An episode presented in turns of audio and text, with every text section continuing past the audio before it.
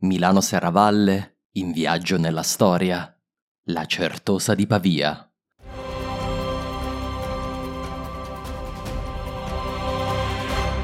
A nord di Pavia, nell'apparentemente infinita pianura padana, si alza improvvisamente un miracolo dell'architettura gotica e rinascimentale lombarda, le cui origini si devono alla dinastia che ha fatto la storia di Milano, i Visconti.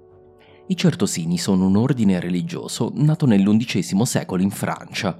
Il monastero da cui hanno avuto origine, la Grande Chartreuse, ha dato il nome all'intero ordine. La particolarità dei certosini è che i monaci non vivono in una vera comunità, ma passano le giornate in completo silenzio ed isolamento, con l'eccezione dei tre riti giornalieri. I monaci eremitici, detti padri, possono parlare l'un l'altro solo una volta alla settimana e sono assistiti da dei monici detti fratelli che svolgono per loro i lavori manuali, come la cucina e le pulizie, in modo da permettere ai padri una vita di totale contemplazione, studio e preghiera.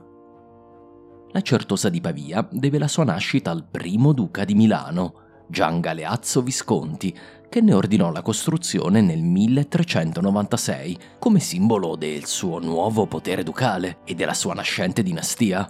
Il monastero sorge a margine dell'antica strada romana che collegava Pavia a Milano, in una zona molto fertile che si trovava al confine del grande parco che il Visconti aveva fatto realizzare a nord di Pavia. La chiesa del monastero fu progettata fin dall'inizio per essere il luogo di sepoltura del Visconti e per esserne una dimostrazione plastica del potere.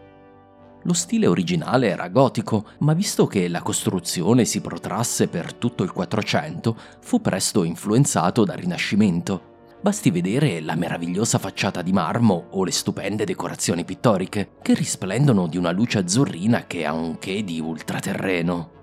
Gli affreschi principali che si possono vedere sono del Bergognone. Tutte le decorazioni, pittoriche e architettoniche sono realizzate con la precisione e l'amore per i dettagli da cui deriva l'aggettivo certosino, che in italiano sta a indicare un lavoro di estrema precisione che richiede molto tempo. All'interno della chiesa, nel transetto, si trovano gli splendidi sepolcri in marmo di Gian Galeazzo Visconti, il fondatore della chiesa, e dell'ultima coppia di duchi di Milano, Ludovico il Moro e Beatrice d'Este. Nel grande chiostro si alternano le celle dei monaci certosini, che hanno l'aspetto di tante villette a schiera. Oggi nessuno le usa più, il monastero fu definitivamente soppresso in epoca napoleonica. Oggi la Certosa di Pavia è di proprietà statale, ma la gestione è affidata all'ordine cistercense.